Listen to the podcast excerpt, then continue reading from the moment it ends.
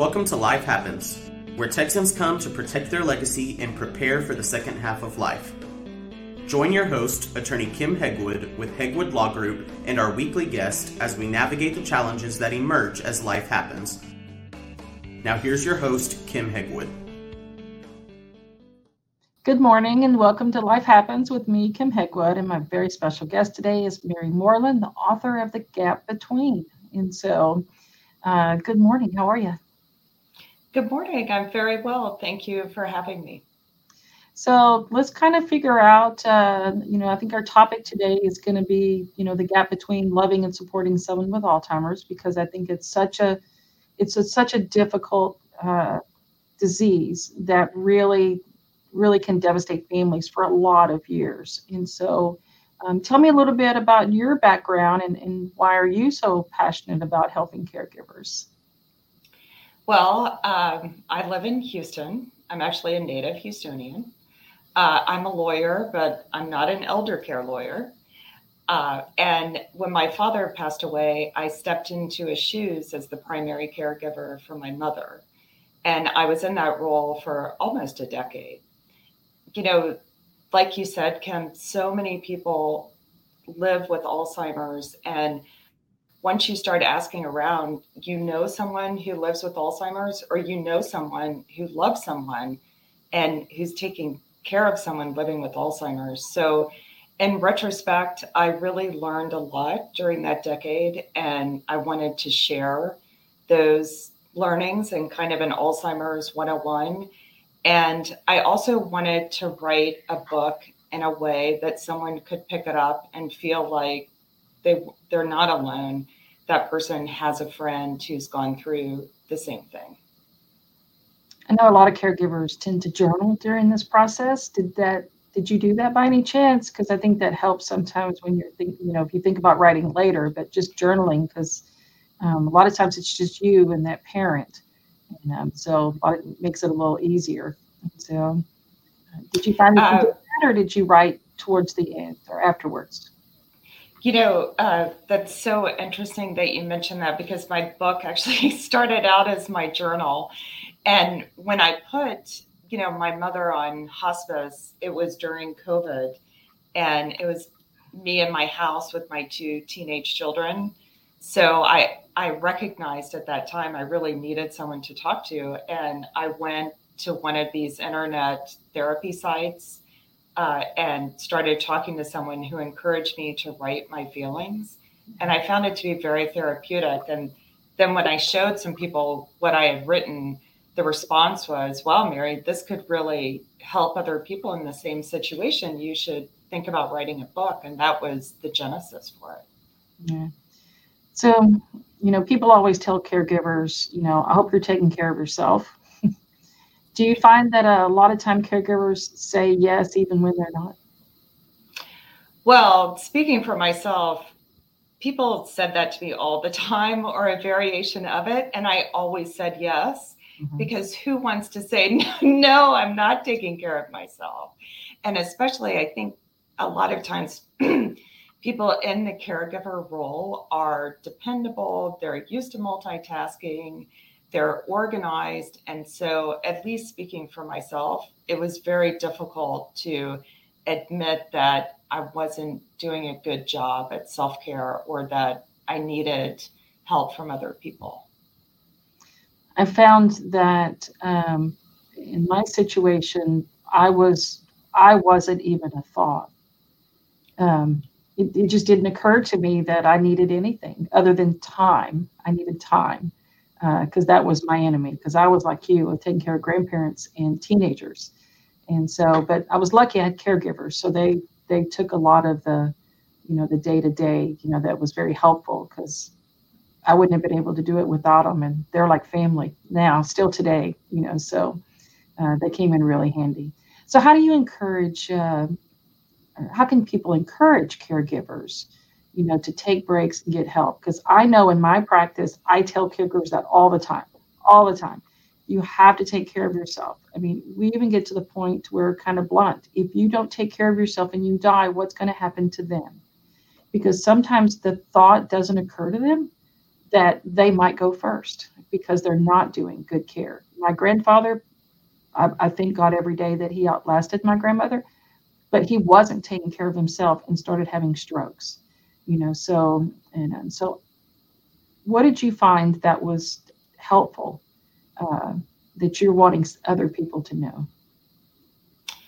So, you know, you're so right. You just have to take care of yourself. It's so important. And it was something I didn't do a very good job of.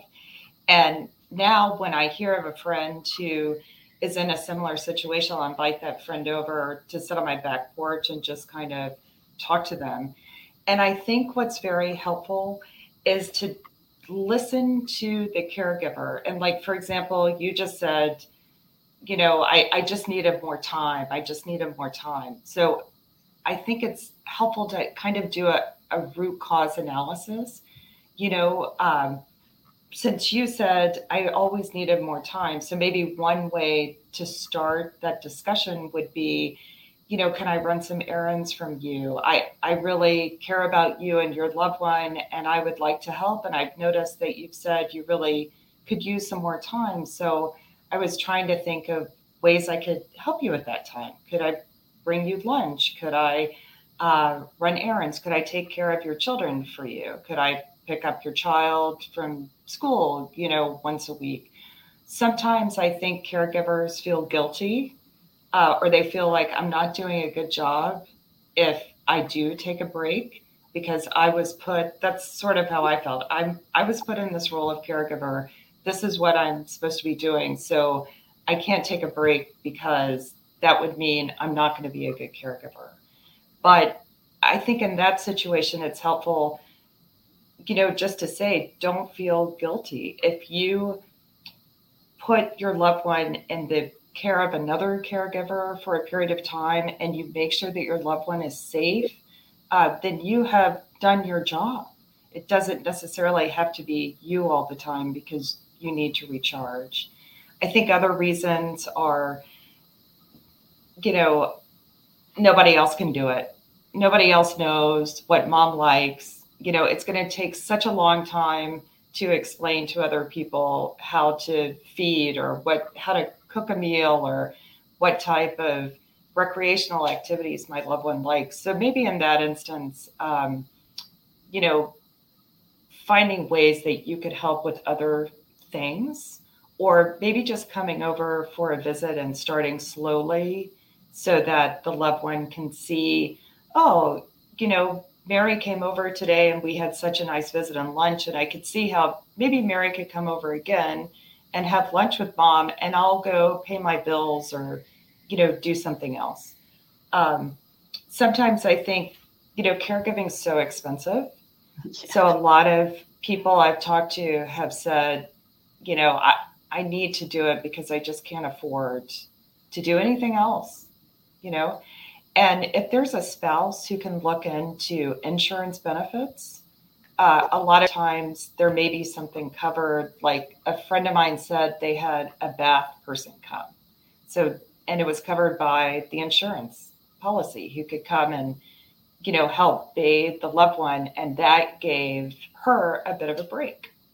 Uh, physical therapy is another one. My mom uh, had someone come for physical therapy, um, and that is kind of a break for caregivers. You know, of course, you can assist in contributing money, uh, but sometimes because of pride, you know, people don't like that. Or maybe there's a way you can help the caregiver save money somewhere else. There's this government website. I wrote it down called benefitscheckup.org. And you can go on that website and it'll help you identify different benefits that you might be eligible for that you may not know. So I think it's important to include the caregiver in the conversation. You know, you may think you know what's right for that person. That person may not be ready for your advice. But if you have that dialogue and try to kind of identify what's the impediment to taking a break, then maybe you can figure out a good strategy for attacking it. That was a bit long winded, but hopefully it was, you know, helpful. it's always helpful, and um, and so because I, I think everybody's experience, you know, um, is a little different. You know, the dy- family dynamics are different. You know, your circumstances are different.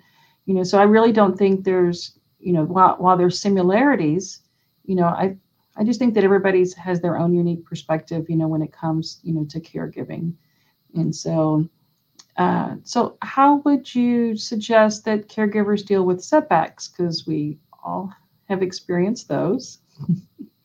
yes, and they can be devastating, right? You know, you're you kind of know what to expect, and then, you know, all of a sudden the situation changes, and you know, I, I remember my mother. She used to always love coming to her grandchildren's events at school uh, and even when she didn't really know what was going on, she still just really enjoyed it. Mm-hmm. Until one day, she just didn't enjoy it. It was confusing. The clapping was loud. It was dark. I, she just wanted to leave. And I think when those type of setbacks happen and your loved one has progressed more in the disease, it's helpful to acknowledge it um, and then try to reframe it. So, you know, what can I learn from that setback? You know, is there a, you know, maybe mom can't, you know, we're not going to be going to these big school events. You know, from now on, maybe we'll try to find more intimate settings where we can visit. Um, or my mother, for example, the whole topic of driving was just extremely difficult. Uh, and it was time for her to stop driving, but that means losing your independence. And so we discovered a strategy of the fake car key. So we had a car key that looked like her car key and it hung in the car key's place. And I don't think she even wanted to drive. She just wanted to know she hadn't lost that independence. And so once we took a step back and said, okay, you know, this is we're having all these setbacks because of you know this friction we have with mom about her driving. We found that the fake car key is a strategy that works. What else can we fake car key? And i think by reframing the setback as a learning opportunity and then if you find a strategy that works trying to apply that strategy to something else you know the fake credit card the fake cash um, can kind of give you a yeah, it can kind of give you a sense of control over Alzheimer's, which is something you have no control over. Yeah, I'm just wondering, does monopoly money work? And so because you know, I, to mind when you said cash, I was like, oh, I wonder if monopoly money would work. I met someone and they used monopoly money. Yeah. They did. And I said, Did that did that really work? Because, you know, didn't your dad notice it wasn't the right color, you know, but she said no, it worked really well for them. You know, awesome. we had yeah, fake checks, fake credit cards, fake car key. You know, sometimes my mother, she was happy if she could just carry her purse. You know, I think she assumed everything she needed was in her purse. Yeah. You know? And so when she was upset about things and where's this and you know, where are my keys? You know, well, here's your purse. And for some reason, that calmed her down. And uh, so, what are some tips for caregivers to help better better manage their time? Well, um, I tried to put a lot of things on autopilot.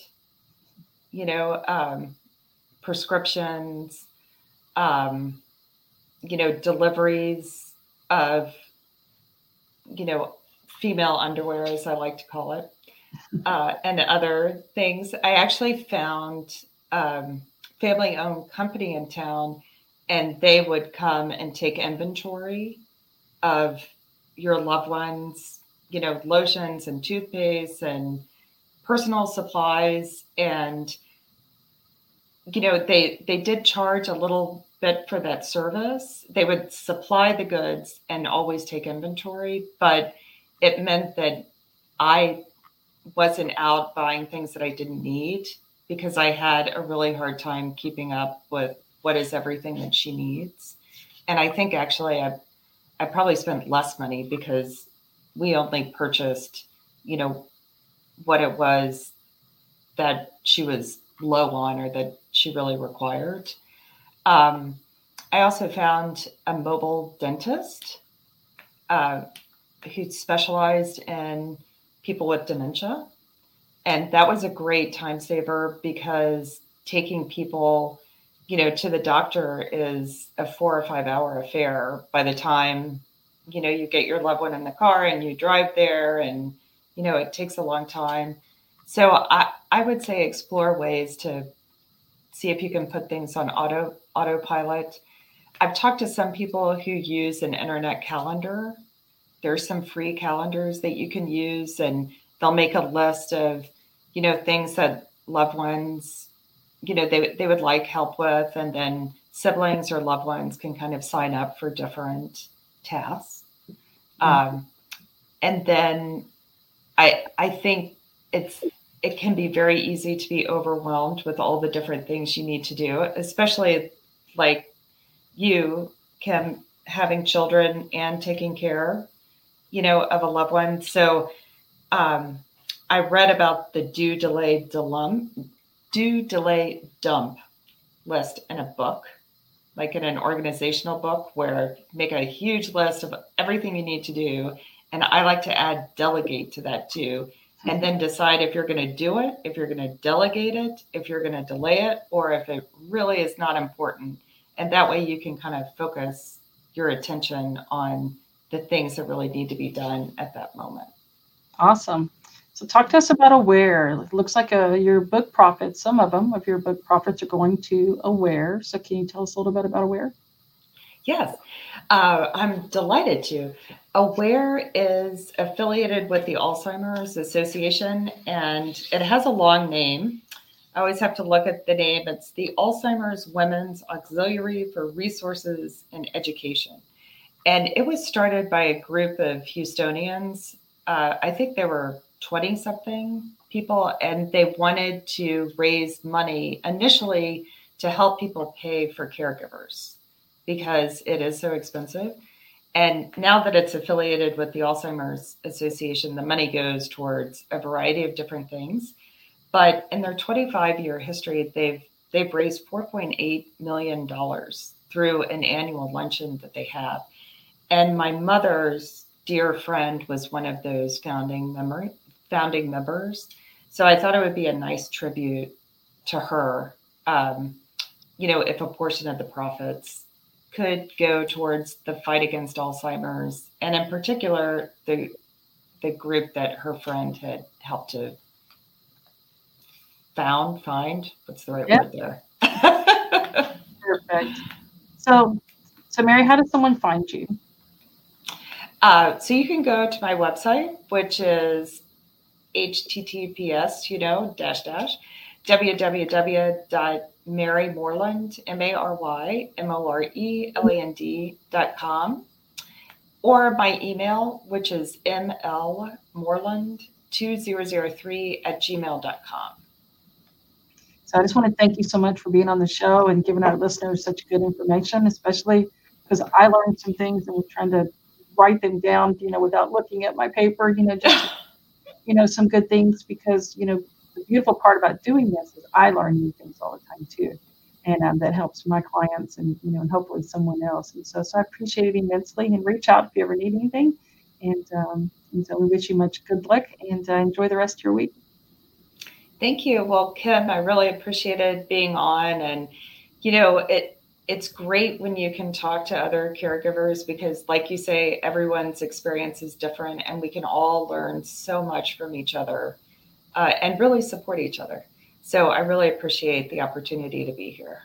And thanks so much. It's been my pleasure. Thanks for tuning in to this week's episode of Life Happens with Kim Hegwood. Be sure to tune in every Thursday at 10 a.m. wherever you listen to your podcast as we navigate through the challenges that emerge as life happens. The content of this podcast does not establish an attorney client relationship or constitute attorney client privilege, legal, medical, financial, or any other professional advice.